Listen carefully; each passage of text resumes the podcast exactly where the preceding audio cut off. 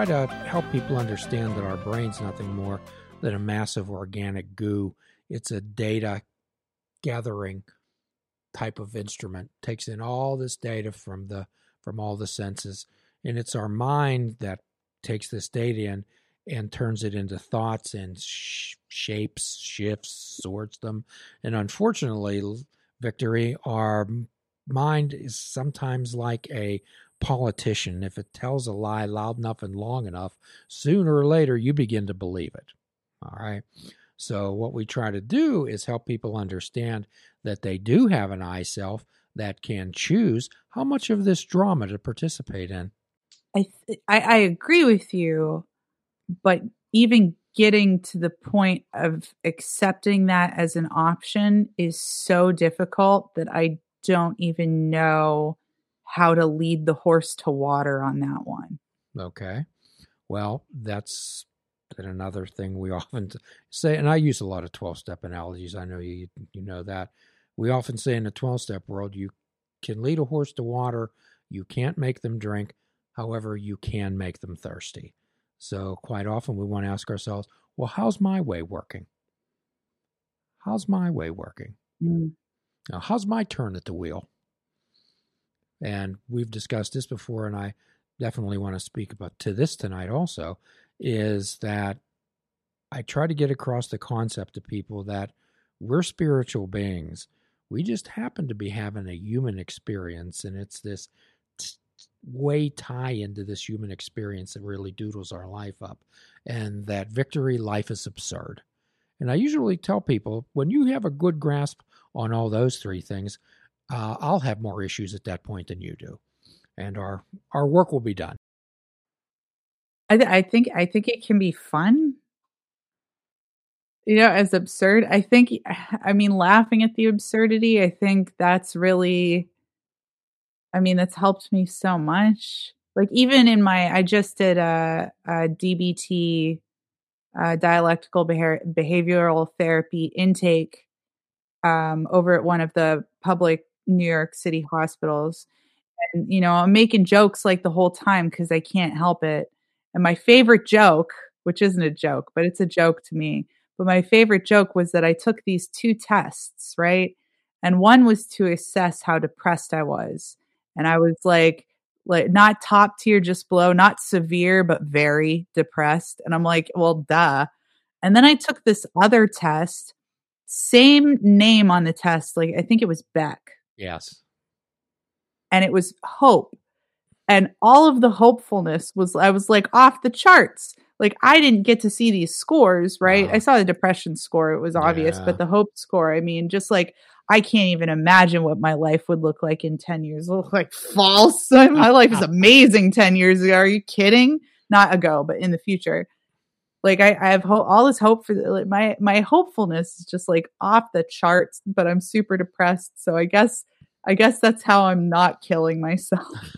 well, Beck's uh, revised depression inventory is a pretty standard type of uh, depression assessment that's given to people, but I'm particularly uh, interested in that hope uh, assessment of yours. It was fascinating to me because I would say that all of my answers of like the 10 questions were were wicked hopeful. Right down to the really easy one like I don't have hope for the future. No, I have tons of hope for the future. That I can't imagine what my life would look like in 10 years. I can to- I can think of so many different ways it would look and uh I, I focus on the ways in which it would look good. I'm sure that I could think of ways I would just live in a cardboard box, but why would I focus on that? I mean, I, I mean, people do actually. People focus on that, I think, way too much when they could be utilizing that time and brain space to focus on how they could own their own home, for example. Like that's where my mind is at. It doesn't have to be where your mind is at. Maybe you just want to have a dog someday and you know own your own pet. Sure. It doesn't have to be a whole building. Well, part of positive visualization, Victory, is certainly one way to do it. However, sometimes what I use is a stoic uh, negative visualization type of uh, practice. When somebody tells me and they imagine this scenario, and I say, okay, let's imagine the worst possible outcome that could occur. and then let you and I step back and determine the realistic probability of that happening, and then lets you and I take proactive plans and steps to avoid that happening. So normally, well, if a person chooses to dwell into negativity, that's generally the type of uh, route I take. If you commit a crime, you go to a defense attorney. If that defense attorney has any wherewithal about them, first of all, they'll tell you the worst possible thing that could happen to you. Then they're going to say, okay, here's the realistic possibility of that happening, and here's how we're going to be proactive to not make that happen. I find that that helps a lot with people with depression. I do that as well because I have uh, people frequently who reach out to me um, because I'm very vocal about mental health awareness. Yes. And uh, so they reach out to me pretty frequently. And I am very concerned about the amount of doom that is circulating right now because I'm just I'm not in it. I'm not in Doom World. I was in Doom World. I was in Doom World when it was cool. All right. Like like pre-pandemic, like I was goth as fuck and you know, whatever. Uh I'm still super goth at heart. Um but the the doom that I see is really concerning me. Um and, and I think that's why I've gotten even more vocal about Ah. mental health stuff because I want people to know like, hey, you can go get help. You can go ahead. There's people to talk to. There's there's phone lines. There's service centers. There are uh, mobile units. There are all kinds of ways to reach out, talk to your friends, talk to your family. Uh, everybody is experiencing something, and even though I'm like, oh, I'm not in the doom. I have my own stuff. I'm just not doomsday about life. Like well, before we started, and you said something like if shows come back of course shows are going to come back. Of course we're going to gather again.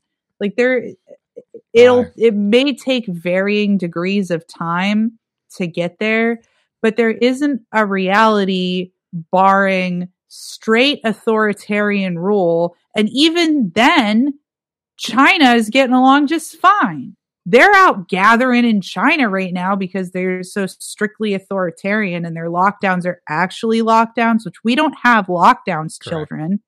We have shutdowns, we have selective shutdowns, and we have freedom mostly.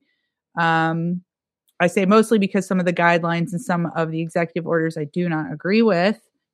However, uh, we are a lot more, we have a lot more freedom of movement than possibly, I don't know, any other country on the damn planet right now, at least any country that's dealing with coronavirus. And it really, again, depends on how you look at it and how you perceive the way things are There being dealt with because, Perception. yeah. So, of course, I was teasing you before, but what I often ask people to do, and I know you do the same thing, is to develop a mind of awareness rather than a mind of fear. When we have minds of uncertainty, that tends to, our minds tend to drift toward anxiety, worry, and fear. So, we want to help people deal with the uncertainty of the situation. And the only way we can do that is to present actual facts which victory that tends to be a uh, real issue. And before we talked about this, uh, you and I talked about people having delusional thinking, and that's holding on to firm, fixed beliefs despite solid evidence to the contrary. So you mentioned that could apply to many people, and I'd like to get your thoughts on that. So this is a great time to plug my news show. Please. because I host uh, a weekly podcast that covers primarily coronavirus news. I cover New York City, but I aggregate reports from all over the world on how different localities are reacting to coronavirus uh, in their state, city, country, you know, wherever they're at. And, and we do cultural stuff, and we covered the civil unrest as well. So it's we're not necessarily limited to to COVID 19 coverage, but we do like to focus on it. And I, as a journalist, have a degree in journalism from Edinboro University. I like to report on COVID facts because there are some, there is some degree of solid reality to the COVID facts, unless uh, you really want to go into conspiracy. Is fine, I guess, for you, not you, Jim, or you, Sorg. I don't think, but uh, for others, I mean, if they want to take it there, they can. That's the American way. Uh, but I I choose to believe the evidence that is presented to me by the leadership I trust. And the leadership I trust is New York Governor Andrew Cuomo and some of the other governors.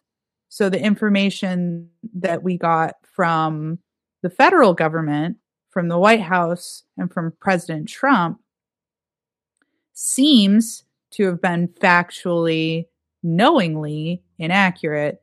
You know, spell it out, it there's seems to be quite a bit of evidence. That President Trump was aware of how deadly the virus was and lied to the American citizens in order to prevent panic. Huge paraphrase. Um, I don't particularly like that way of going about things, and I think that uh, that the New York governor did differently. I think that he just presented facts and did so calmly. And then I believe to a degree, New Yorkers reacted calmly, rationally, and, and followed risk mitigation. However, uh, there was uh, a run on supplies. Toilet paper is the big thing that everyone talks about. And about half a million people fled the city of New York alone. That's just New York City. That's not even like the state. And uh, we were talking about that earlier yes. too. And pardon if I just swear gratuitously. I guess bleep me, but man, no, they're you, uh, pussies. Uh... They just bailed. I have no respect for anyone who just left. And I know, I know that I am like calling out some people that I would probably prefer not to call out by saying that but wow, come on.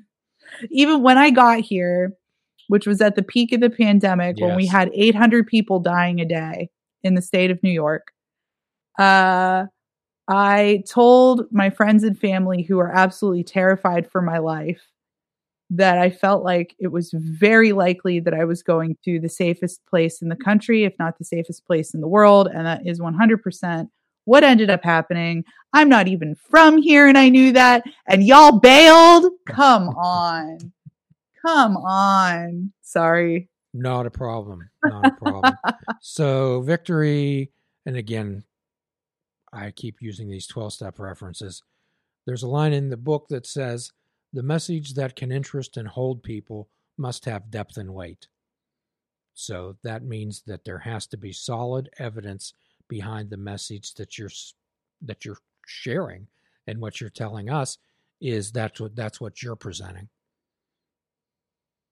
I double verify everything that I report on and I do my best to cover laws and numbers, things that are not really up for debate. I'll I'll put my opinion in there because it's difficult not to.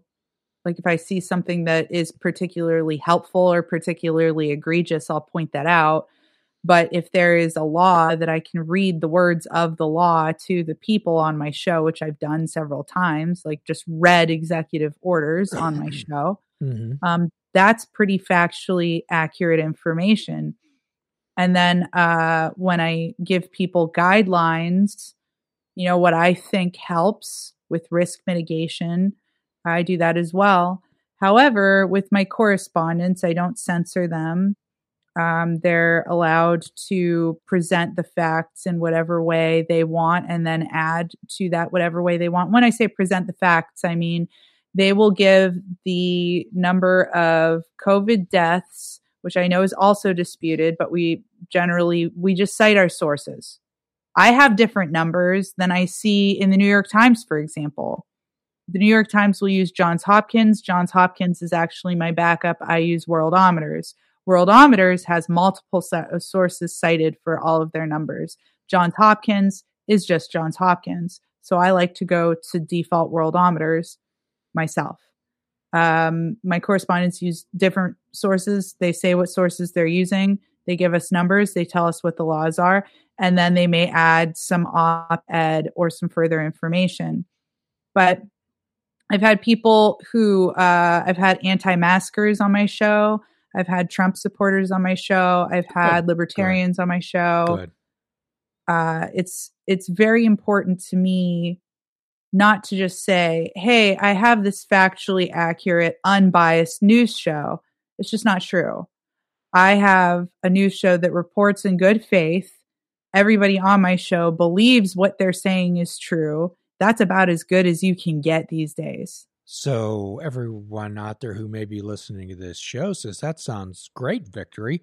How do I access your show? Oh, we're live every Thursday at 1 p.m. on YouTube and Facebook. And you can find them both by searching my name or youtube.com slash liss victory. That's L I S S victory or facebook.com slash liss victory music.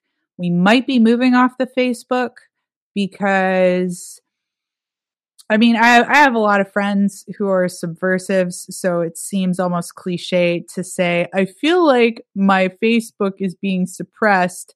But anywhere you go in big tech and you talk about things like coronavirus, you're going to get suppressed. Like, that's just kind of a reality. Okay. I mean, I can cite sources on that. So, okay. Well, earlier today, and we'll put a link up to your site on on our Thank page. Uh, however, we talked about confirmation bias earlier, uh, and one of the bias, cognitive biases that we all have and share, is the confirmation bias. Is there where we seek out information that confirms our existing belief, mask, no mask, whatever. But you can, it's in pedestrian world, it's called cherry picking. Oh, you, you can also just find the whole tree if you want. It's all there. Cuz I'm I'm out there in the fields of cherry trees looking at all of the cherries. Right. So we want And it is uh, stressful. All the cherries, all the cherries, right? Not just to pick up. Have you ever heard this uh, the saying that uh, statistics don't lie, but liars use statistics? Yeah, yeah, definitely. Mm-hmm. So one of the ideas is is they you're presenting some information out there, and I don't think I've ever seen the divisiveness in this particular country like I'm witnessing today. I think that it, I, I do think that it's gotten worse. Uh, and I think that it's gotten progressively worse. And I want to say since 2016, but I'm sure I'm sure it was there and we just weren't aware of it. I've also spent the majority of my life in urban areas.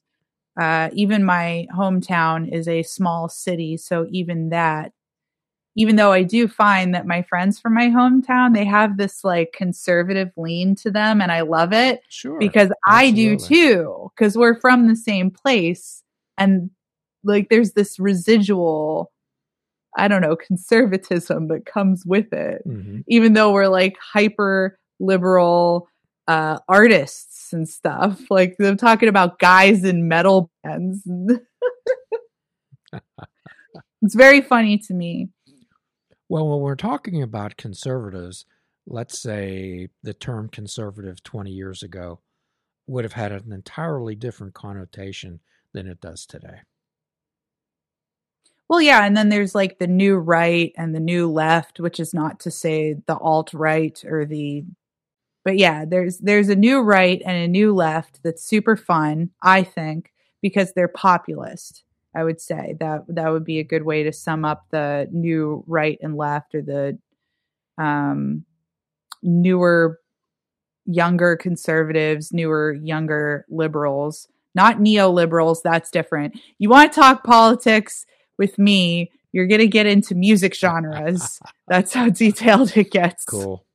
Well, Is it black metal or is it is it death metal? Well, I try to simplify things and ask people what's the right thing to do.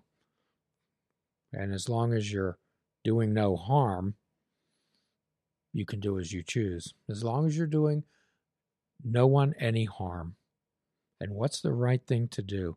How would you like to be treated? How would you like your mother or your father or your brother or your sister or your partner to be treated? And do the same. How would you like to be treated? This simple thing goes back, you know, the Bible's Jesus didn't come up with this either. It's about do unto others as you do unto yourself. Love your neighbor as you love yourself, which tells me that you can only love someone, victory, as much as you love yourself. Well, how about this one? Uh, do what best takes care of you. Well, and we're throwing cliches around, so I often tell people that what's good for you is good for everyone. Mm. What's good for you is particularly when I deal with mamas, okay? Mamas seem to have this template of being all self sacrificing, and that's the because that's what a mama should do. And if you don't do that, then you're somebody picks you up and takes you to mama prison. Um, however, I try to impress upon people what is good for you is good for everyone around you. What is good for you is good for your children. What is good for you is good for your partner. What is good for you is good for your friends. And that doesn't seem to be that does that's a hard concept for people to to grasp, Victory. I can tell a story about that. Please. Uh, I was very involved in the Occupy Wall Street movement in 2011. Uh, and I was also borderline homeless, meaning I slept on people's couches and whatnot. I slept in my car. Uh, and I slept at Zuccotti Park. Uh, this is this story is from Erie, though my hometown, Erie, Pennsylvania. I also slept in Perry Square, which they uh, which they reconstructed so that people couldn't sleep there anymore after this happened. Ah. because uh, I don't know, the government is at war with the homeless. Um, uh, not factually accurate, questionable opinion statement. So uh, I saw a woman get hit by a car while I was occupying in Perry Square in Erie, Pennsylvania. And I had like, you know, everything on my back and in, in, a backpack. I had this huge backpack that I took everywhere I went. And uh, I there wasn't anything I could do. I was pretty much left helpless. And then this woman, this like suburbanite woman with this huge SUV, uh, at at the very least, because it was cold outside. Step one, hey, come sit in my car, get out of the cold, right? So like step two was do we call nine one one? Step three was the hospital is like literally three blocks from here. We're just going to take you to the hospital in the giant SUV that first gave you shelter. And when I saw all of this happening, I realized how ill equipped I was to help others because I myself was destitute and in such a bad uh, situation. So my financial situation not being good has kind of been a running theme for all of my adult life. And part of why I've come to New York, uh, one of the most expensive and greatest cities in the world, uh, is because I, I very much intend to change that. And it does seem that most of the things I set out to do, I accomplish, whether or not it ends up being fun as I thought it was, or just a total shit show. I do manage to get it done. So we'll see. I'm very confident. So you're making choices and you're dealing with what's right in front of you. And as always, you're participating in the process without just focusing on the outcome. Yes. So in the story, the woman who had a car, I don't Yes. want a car, but you know, she had a foundation with which she could help the other woman who was hurt. Mm-hmm. So uh, I would like to have a family, and I my whole life has basically been. Uh, I want to say that okay, here, let me phrase it this way. I have wanted to live a life of service, but I think I have not been executing that as effectively as I should have been because I was abandoning myself and I wasn't taking care of myself and I was replacing that with other people. And that's not how one properly lives a life of service. By life of service, I just mean helping others. All of my goals with all of my art has always been, oh, if I could just help one person. And then I did. And I was like, well, how many more people can I help? I want to help everyone. I want to help the world. I want to change the world. I want to make the world a better place. And that's all well and good. But if you're starving while you're trying to do it, or you can't, you're, if you don't help yourself, then you're setting yourself up for failure by being ill equipped to put forth the effort to help others. If you're not, if you're starving, your brain can't think to have a conversation with someone who's reaching out to you because they think that they'd be better off dead, which happens to me very regularly. Yes. The reaching out, not so much the starving part. I'm eating pretty well these days. Don't panic, everyone. Okay, so breaking news. I'm going to refer back to 12 step recovery. Two purposes to 12 step recovery. Number one, stay clean and sober. Number two, carry the message. That's it. So, what does number one say? That it's okay to be selfish and self centered about your own recovery because you need, you cannot carry a message if you don't have one. Yes. This syncs up very well with what I, I'm uh, working on myself, as well as trying to deliver this message to others. Because I know a lot of people who are suffering and a lot of people who are struggling. Yes. And please check out our website at fishingwithoutbait.com, where you can listen to the show, comment on our discussions, and find out where you can subscribe to our podcast. If you're interested in flying the colors of Fishing Without Bait, click the shop icon on our website we have clothing, mugs, cell phone cases, and so much more. Show the world that you fish without bait. This show is a member of the Sorgatron Media Podcast Network. Find out more at sorgatronmedia.com.